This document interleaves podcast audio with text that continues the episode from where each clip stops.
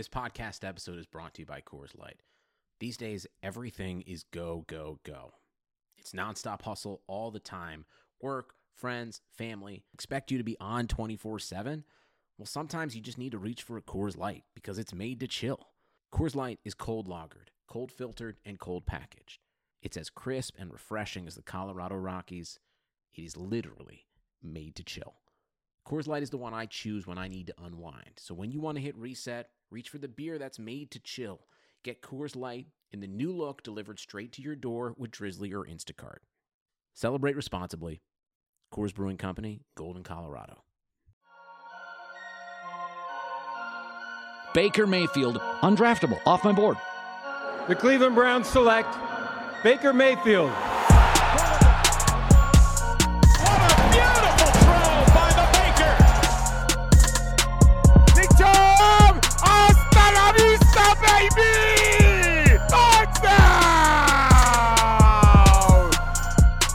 What's up, everyone? Uh, we are checking in after this really disappointing uh, finale to the Browns season. I'm sure you, I'm sure you spent some time with it. I'm sure you've processed it. I'm, I'm recording this just after midnight.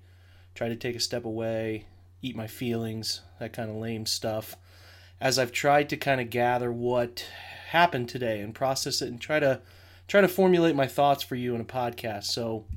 You know, it, it sucked. It's uh, it's a twenty-two seventeen loss in the divisional round to to the defending Super Bowl champions. And I, I guess at this point I should introduce myself. This is the O B R Film Breakdown, and this is Jake Burns. Um, yeah, it's it's it sucks, man. It it really it is really hard pill to swallow, because here's here's where I'm at with it, and you guys can have your own opinion, and everybody can be right about this because there is no wrong, really. You know, you get in these situations where in football things happen within an independent season, and people think, always think, things are going to go right the next season, and you just don't know. While, listen, I'm I'm not oblivious to the fact that the Browns are set up for success here for a long time. You just really, you really never know. You never know when these opportunities are going to present themselves, and, you know, the Browns are... Are, are are getting that stop on fourth down. Pat Mahomes leaves, uh, unfortunate injury. Really, the one of the weirder concussions that I've ever witnessed, where his head didn't impact anything directly, but it looked like the neck torque, something of the sort there, which again was not intentional by Mac Wilson. I think that was overblown by Travis Kelce just trying to protect his boy. But like it it it was it was a weird feeling. You know, obviously, you know, Chad Henne comes in. It's so weird seeing Chad Henne being an Ohio team and remembering that name from nearly fourteen, fourteen years ago. But, um, you know, he comes in, they kick a field goal, and it's like, it's okay, you know, because Pat Mahomes might not be back. And while you're not rooting for a concussion, the fact of the situation is the guy's not returning. So, you know, you have this situation in front of you where it's like in a year where the Browns have started to really gather momentum. They got everybody back off this improbable, depleted win the week before. You win this game, you go to Buffalo, and you don't have to deal with the full crowd. That's the thing that you know, people forget, that the Browns are the wild card here, and they're going on the road. And this is the one year, probably, fingers crossed, we get back to normal. But this is the one year where you don't have to deal with capacity crowds. So going on the road is not as daunting a challenge as traditionally going on the road is in playoff games. So this is like everything for me. It's a confluence of things setting up.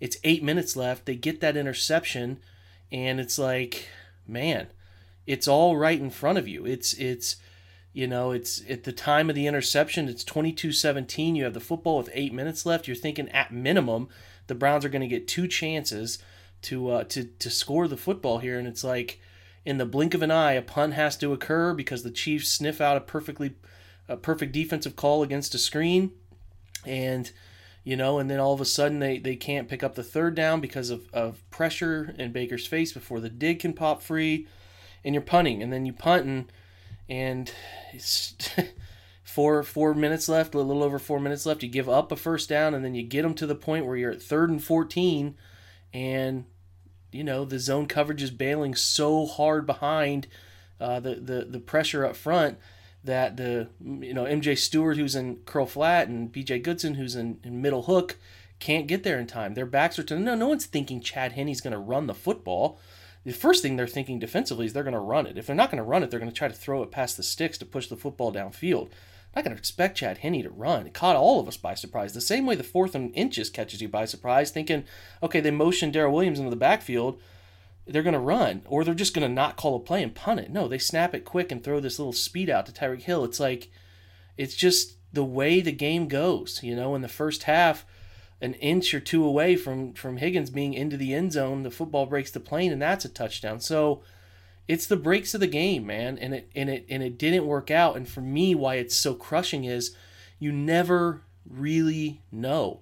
The next year you play a seventeenth game, you play the N F C North, who's got some good football teams in it, three, I think three playoff quality football teams in it, and and and you just year to year you never know with these schedules. I get it, but it, it would set up really beautifully for the Browns this year, and they did great things, and we're going to talk about the great things that they did, but I was just really defeated because it felt like everything was coming together. You know, your margin for error with Kansas City is so small when Mahomes is playing quarterback, just to kind of harp on some things. And, you know, Pat completes that ball on the first drive in the flat to Williams, and he makes Taki Taki miss, and it goes from, you know, third and ten, eleven to third and one, and it's just third and two. It's just a different – you can't – nothing can go wrong when you play them defensively. You have to try to cover so many layers of the field, and that's – where we eventually want the Browns offense to get is is to the point that you're stretching the field and challenging teams horizontally and vertically, and they just don't do enough vertically right now, but the product of who they have on the football field most of the time. Their two wide receivers they play the most are four six, five forty guys and above. Like Rashard and Jarvis do some really great things, but they're not running past you, and defenses don't play like they're running past you. They condense everything. It's almost like the Browns, I put it this way on Twitter today, it's almost like the Browns are in uh, the red zone on every snap. Defense is condensed down. They have no fear of being beat deep, and they can play the run game. But imagine if you put two guys the speed, and I'm not saying you can find Tyreek Hill-type players, uh, guys with his traits, or Mecole Hardman-type trait guys everywhere, but guys that can run past you and really threaten and scare defenses deep. Maybe Odell Beckham does more of that. I, I think he obviously does. He's he's a different breed, but you know they're lacking that, and it makes – and I, I – also noted on Twitter, just the level of difficulty of the throws that Mayfield is forced to make as opposed to Mahomes is just so jarring when you watch it on film. It's nothing against Pat, not Pat's fault, and Pat's proven he can do this stuff, but like today when you're watching, it's just easy stuff for Mahomes. I mean, just, just easy throws in space with guys creating separation, while Mayfield has to be pinpoint accurate on almost every throw with defenders hanging on his guys or coverage defenders in zone just, just collapsing on a certain uh, part of the field. So it's just it's just really challenging. And until they kind of find a cure for the personnel issues they have in the passing game, I think it's going to continue to be hard on Mayfield. And look, Baker Mayfield deserves all the credit in the world for making it work. He he was phenomenal from week seven on. Look at the stat line, folks. He was phenomenal. He had one forced, uh, one forced throw today that that I'm sure he would love to have back, where he did not see Tyrann Mathieu jump back underneath, coming to to crash underneath that throw on the run. It's a little across his body, a little back into the middle. Lessons to be learned, but it was nineteen three at the time, and you're just trying to make plays, man. Like they're not they're not running the ball at that point early in the third quarter. It's obviously the first possession of the second half, so he's just trying to make plays, and uh, they're lucky that didn't burn them. But but for the most part, man, like Baker played an A plus game and proved that he can put an offense on his back, because they should they should have had twenty-three points. I mean, if Higgins scores, they have enough points to win the game. It's just geez. Situationally things happen and, and they, they don't score enough, right? So uh, I get it. We're all extremely frustrated. I'm extremely frustrated, but um, I'm trying my best here to find some silver lining. And there is, listen, there is. I'm just, I've been with the Browns like you have for the years, and you, everybody thought after the oh two season they could come back in oh three even better. They didn't. Everybody thought in the after the oh seven season with a fresh, you know, with hindsight now we know Derek Anderson was a fluke and all these other aspects were fluky, but at the time everyone's like, they'll be back in oh eight. They didn't come back. And after fourteen, they'll be back in fifteen. Well, they never came back. And I know this is different. I'm I'm cool. I'm all in on that that theory. But you never know. And I just wanted it to happen while we were here. And I, I'm like you, though. I'm I'm excited for the offseason. I'm excited for what's ahead. But while we're in the moment, and you have a chance to beat Kansas City in Kansas City, I just wanted it to happen. You know, like I'm happy with how the season played out. I'm I'm, I'm not trying to be like take it all away from me kind of person, but like just really wanted them to win that game, and I thought they deserved it. And it was kind of crushing to watch them not get a chance offensively to go back out and do it again. And um, yeah, I don't, I don't know. I don't have any other words other than that. It was really frustrating. We'll look at the stats from today.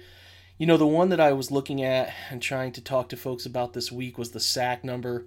If the Browns could get, create uh, a certain volume of sacks, I thought if they were going to look back at being able to beat Pat, now I know Pat was out the, la- out the last quarter and a half, but if they could come back and beat them, it was going to come down to, to getting multiple sacks. They only had one Myles Garrett sack on Chad Henne on that last drive to create the third and fourteen situation. So no front four pressure all game.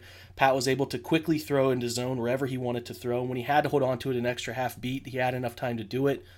Um, look, Kansas City's got a good formula going, man. Extremely talented skill players and just enough offensive line talent to, to get them where they need to go. And, um, you know, kudos to them. They they played that phase really well. The other phase that I thought the Browns had to dominate was the run game number.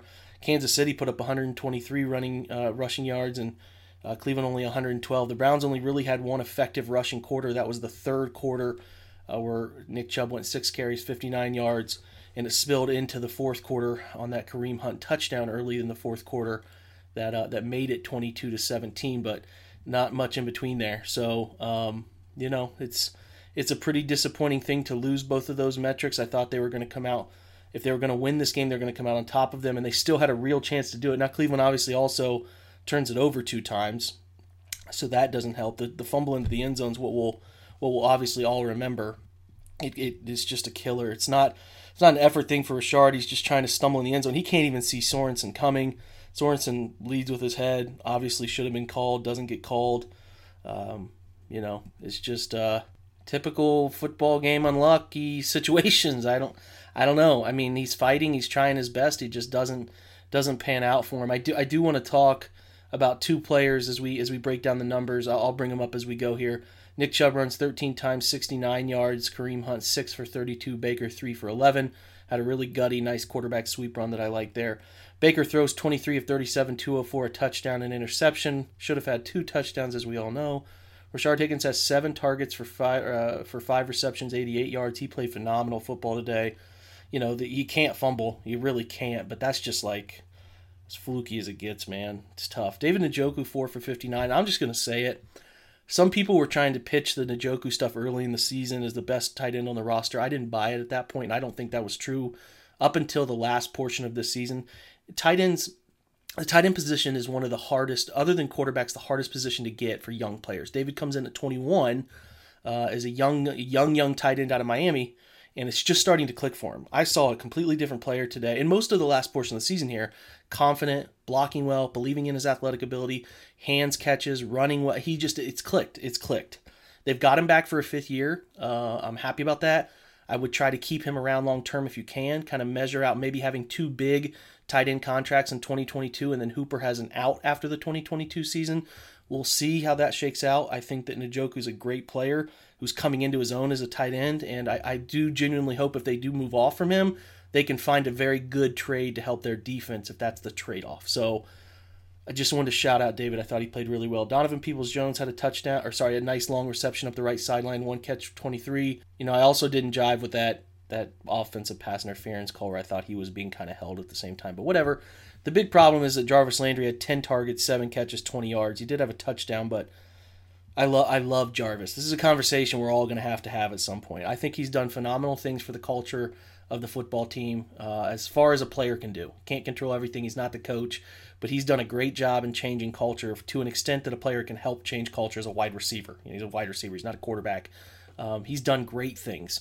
He is also not a big-time separator against defensive backs. Linebackers, yes. Big-time defensive backs, not even big-time, just nickel-type players. It's, it's a problem. He doesn't create separation, doesn't really break a ton of tackles. He just makes some tough catches, and that's great, but sometimes he's had this issue. Not sometimes. This year he's had a drop issue, and that drop today almost cost them a, an interception the other way when it almost landed in um, you know, Tyrann Mathieu's hand. So they have a decision to make on Jarvis. He's he's a great dude. He makes... He makes some great plays. He blocks hard. He plays hard. But there are limitations to his game.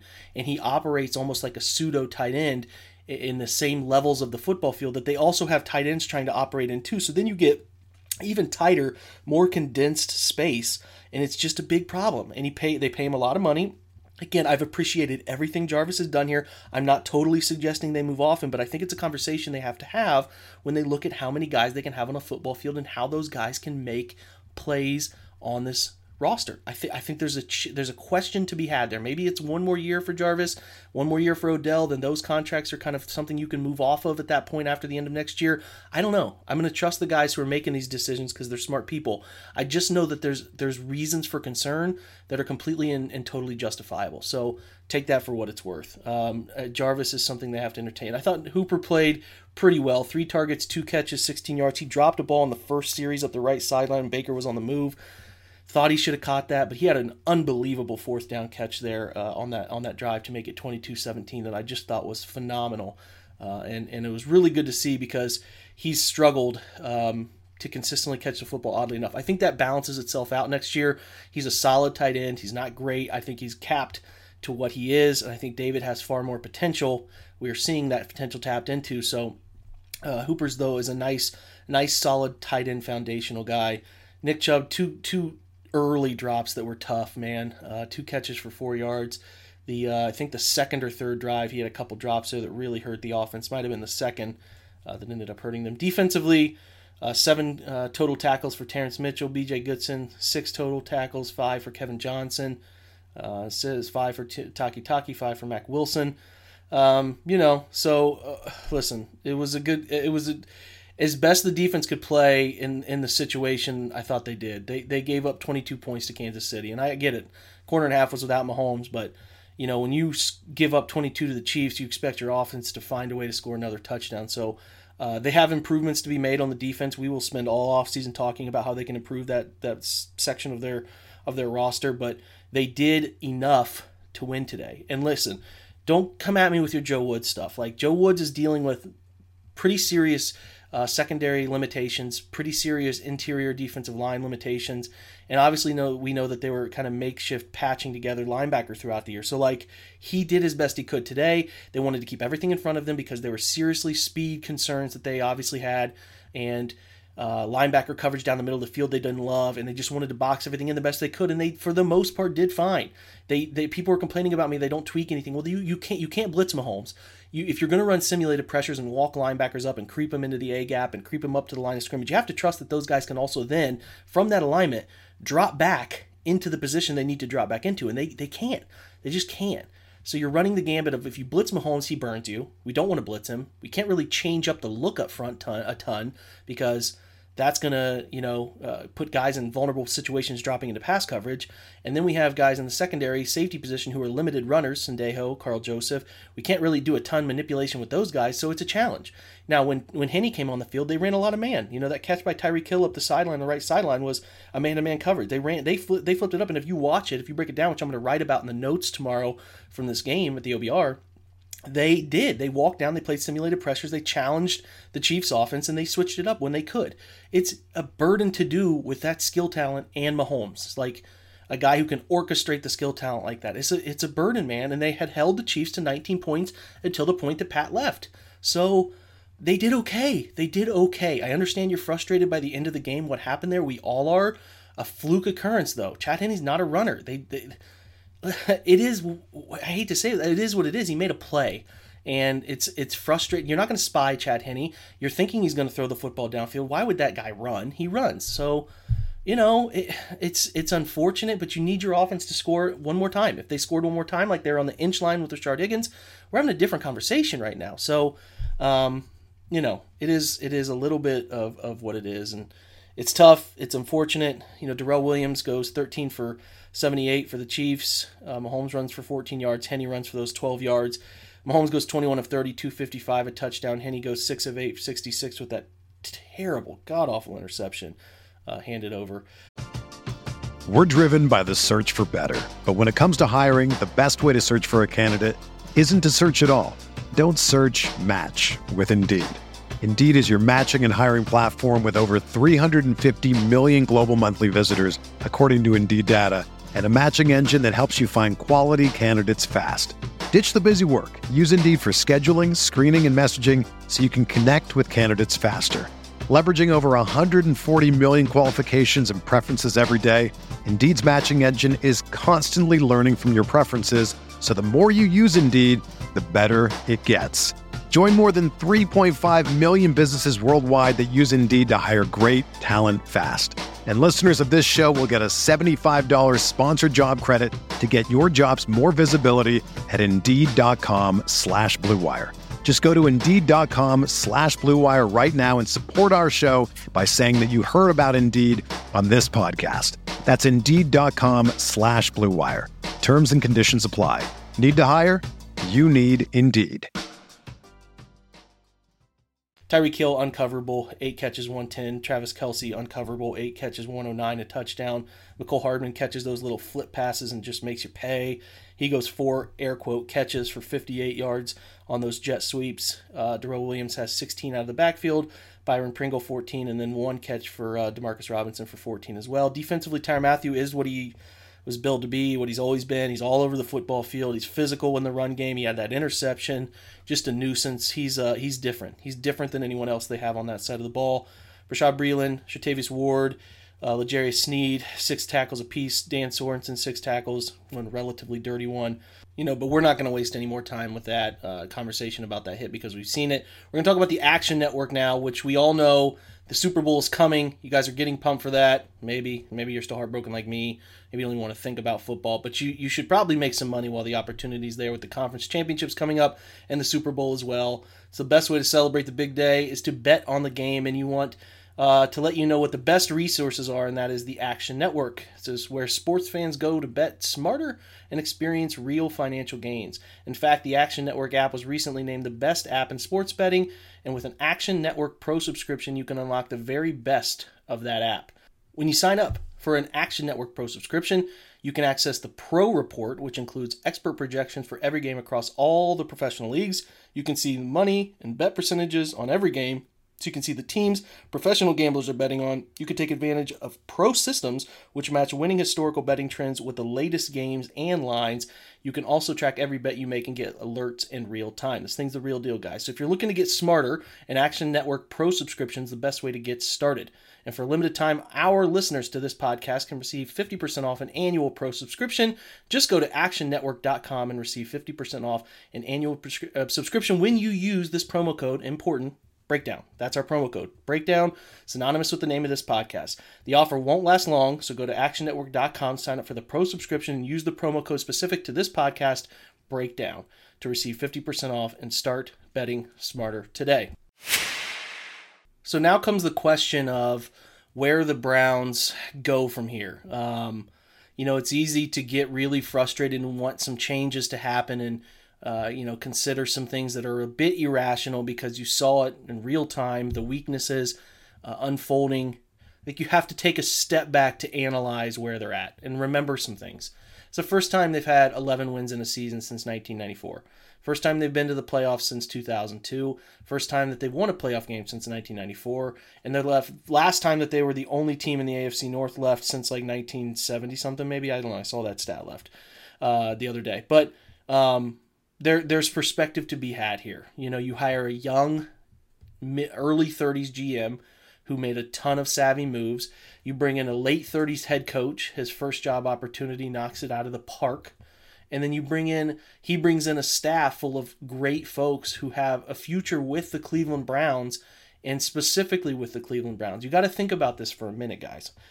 This is the first time in a long time that the Browns have had the opportunity to bring back young people at important roles. Uh, and, and not just players, but but coaches. And those coaches have surrounded themselves with great personnel people and great assistant and positional coaches who obviously respect and buy into the vision. So instead of worrying about changes to coordinators, changes to head coach, you're looking at, for the first time in a long time, a group of cohesion happening uh, in, in, in Berea. You're looking at uh, a G M and head coach thought process aligned almost perfectly. I know you all pray, probably don't love Joe Woods right now, but he gets the second year in his defensive system, uh, looking at helping to to to get and acquire the right people for his system. The same with Kevin's offense, the same with the expanded potential role of Alex Van Pelt. None of these guys are going to go anywhere. There might be a few stragglers who leave for maybe an upgraded position elsewhere, but your core guys Bill Callahan, Chad O'Shea, uh, Alex Van Pelt. Those guys are not going anywhere. You're going to have those people back, and, and, and it's so rare to see the Browns able to build within systems on both sides of the football, not only coming back off of maybe a port, but they're coming back off of success. Success that they tasted, it was tangible, it was right in front of them, they should be hungry, and they get everybody back in the building uh, under the same, there's no new systems to learn, there's no new people to learn, they're, it's their guys, it's the people they know, it's the systems they know, it's the vision they understand, and that is so important. It's so important. You guys, we talk all we talked all season about how the challenges of the new systems and the challenges of the new people. Let's let them have two, three, four years with the same people without ushering in all these different crazy thoughts about replacing people. Let's let them focus on bringing everybody back and building, which is so rare. You will see a difference. You talk about where the Buffalo Bills are from the first year of Sean McDermott to where they are now. They bought into a vision, Leslie Frazier running the defense, Brian Daboll running the offense, and they built. They built. That's what you want Cleveland to do too, because that's how you go from the first phase of this to the third phase of it. Secondly, you bring back a quarterback who's, who from week seven on, and I'm going to write about this at some point this week and kind of go back and talk about that harsh article I wrote week one, where he is now, about the concerns I had and how he's alleviated them. You have your franchise quarterback. I don't know if that leads to a contract this offseason or if it leads to a contract a uh, fifth-year extension, obviously, and then maybe the next offseason. They're not going to be in a rush to do it because both sides know it's going to come together, but um, I'm just excited about that, and you should be excited about the growth of Baker Mayfield and where he's going, and like all of those things are aligned, and the cohesion is going to be so important, and you know, they'll invest a ton of their assets. Um, you know, the, the, the, the, the, those assets will go to defense. They they maybe have to tweak wide receiver, but those assets are going to go to defense, and they're going to spend their draft picks there. They have extra draft picks uh, mid mid mid draft on, and and they're going to use some free agency dollars there, and they're going to improve their personnel. So I don't think you need to worry about change. The, the, the cohesion is so important. And I was preaching this before the season about how I needed this group to get to the playoffs so that people could give them patience to get it done, because I have faith that they can get it done. And it started with quarterback, and that's the biggest building block, and they think they have it solved, and I do too. Um, Baker's their guy, and that's uh, that's going to be wildly important as he forms this relationship with Kevin and Alex over the long haul here, and what they can ultimately continue to keep pushing forward to doing as a group of people uh, committed to one vision and understanding, no undermining, no backstab. It's all forward. It is a new culture in that building, and I think that that is something that we should all be grasping for right now. Even as the frustration, disappointment, sadness has happened, grab a hold of that and believe in that, and I think that that is, that is so, so important. So, um, I'm looking forward to the offseason, guys. We have a ton of college tape to break down. It's going to be a weird combine season. I don't know if you've paid any attention to that. The combine's going to be completely different than we've ever seen before. They're going to do regionalized things, and it's just not going to be what we're accustomed to. So we're going to, at the O B R, continue what we've done all season long, um, you know, with, with uh, Stephen Thomas, who's done weekly mock drafts. It's just phenomenal stuff. We're going to continue to crush draft content, give you video of players, give you a library of guys' tapes so that you can watch them and, and understand what we're seeing, and we can be prepared for the draft up in Cleveland when it hits, uh, whenever it hits. We'll see what the date ultimately sticks with, but we're just, we're pumped about what we can do for you guys this offseason. I hope you've enjoyed this season. It's been an uh, unique unique ride, unlike any other we've seen in the in the three years now that I've been doing this, uh, following the Browns, uh, especially with the O B R. And uh, I just hope you enjoyed it. I hope you got a lot of uh, a lot of fun out of it. I hope you got a lot of enjoyment out of listening to this podcast and watching the Baker YouTube videos, which we'll have another this week. All of that stuff, man. I hope I hope it's been what you've wanted it to be. I hope you've enjoyed this pod again. This is maybe you've uh, taken, you know, dipped your foot in the water and and done a subscription with us at the O B R, which again, I remind you, it's only one dollar a month to do a subscription for your first month. I started, it's one dollar for your first month just to see if you believe in what we have. And this is the time that the O B R shines. The off-season rumors are hot. We always have the most up-to-date stuff coming out of the building. We have all of those things. We have the draft content. We'll do full season recaps and looking forward to what's ahead. And, and um, I just want you to know I had a ton of fun this year. You guys were interactive. And uh, we, we got to follow a winner uh, for the first time in forever, and that was great, and that was fun, and it was unique, and I hope we continue to taste that in the future. So um, join us. If you haven't joined us, please do. It's great. It's great content. It's great fun. Uh, I appreciate you guys very much. If you have not subscribed to this podcast, I would appreciate if you do. Leave us a review, preferably five stars if you could. Those are always genuinely appreciated. And um, yeah, we'll sign off for now. We'll be back with some position reviews and, and looking ahead next week, and maybe talking to some people who have been in the building about the vibe and culture and all of that. And listen, I just, I hope you enjoyed it. I hope you're okay tonight. You've come to grips with it like I have. And, and uh, I hope your morning's okay here as you're listening to this podcast. So, you know, kick this week's ass. Have a great Monday, guys. And until we, and I should too apologize. I don't know what happened to that corrupted file with the Chiefs preview. Hopefully that doesn't happen again here. So Spotify, I, iTunes, all the others, try to try to find us wherever you can. So um, again, thanks guys. Have a great day. And as usual, go Browns.